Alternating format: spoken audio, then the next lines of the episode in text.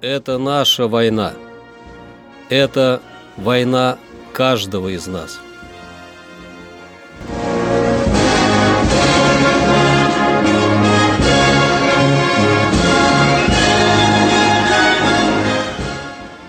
Проект информационного агентства «Регнум.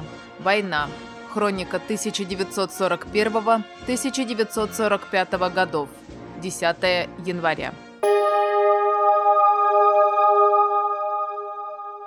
10 января 1942 года войска Западного фронта из районов Волоколамска начали наступление в направлении Шаховская.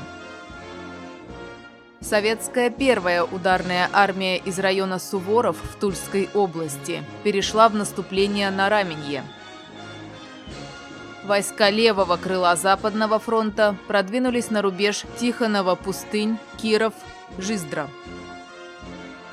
В блокадном Ленинграде прекратилось водоснабжение из-за поломки последней турбины Центральной городской водопроводной станции. В течение 66 часов экипаж подводной лодки К-56 Балтийского флота восстановил работу января В это время два военных корабля обеспечивали ленинградские хлебозаводы водой и энергией. 10 января 1943 года началась операция Донского фронта «Кольцо» с целью уничтожить окруженные под Сталинградом немецкие войска. Ко 2 февраля задача была выполнена. Войска Донского фронта перешли в наступление утром 10 января 1943 года, практически одновременно со всех направлений, постепенно сжимая кольцо окружения. Противник с отчаянием обреченных оказывал упорное сопротивление, отражая атаки советских войск. 21 января, несмотря на ухудшение положения окруженной группировки в связи с потерей аэродрома в районе питомника, через который противник в основном осуществлял снабжение войск, немецкое командование вновь отклонило предложение о капитуляции. К исходу 26 января части 21-й армии соединились в районе поселка Красный Октябрь и на Мамаевом кургане с наступавшими из Сталинграда частями 62-й армии. Противник в городе был рассечен на две части.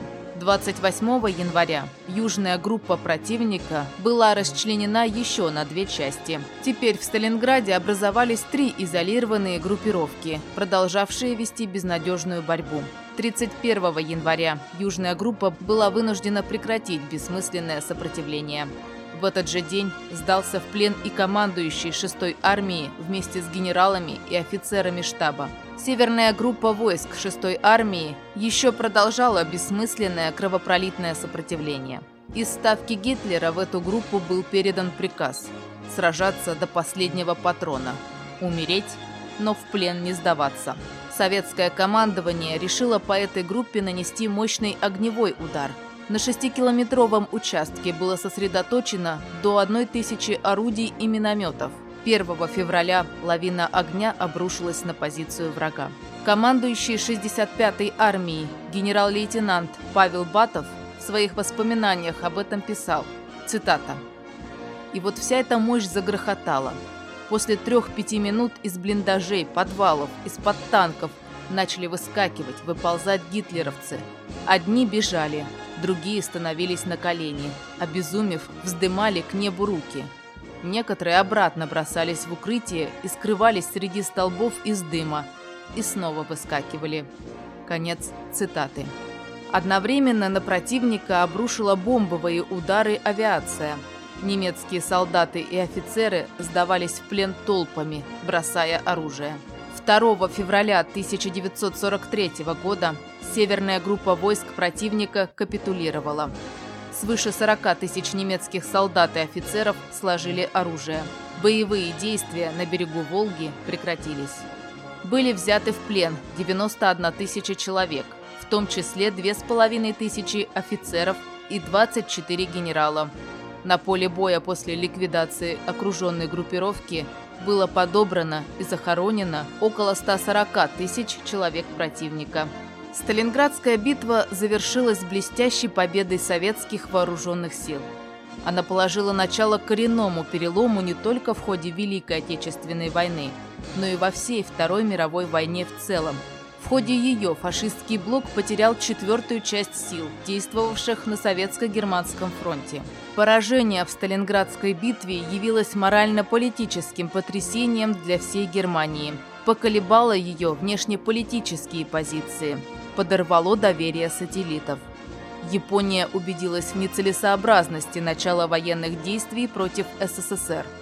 Турция, несмотря на нажим Германии, стремилась сохранить нейтралитет. Победа в Сталинградской битве показала возросшие возможности Красной Армии и советского военного искусства.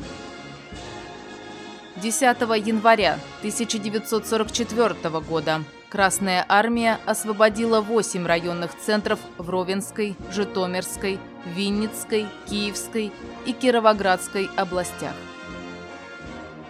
10 января 1945 года войска 2 и 3 Украинского фронтов в Будапеште освободили более тысячи кварталов, 8 городских районов, в том числе крупный заводской район Чепель и остров Абудай с судостроительными верфями.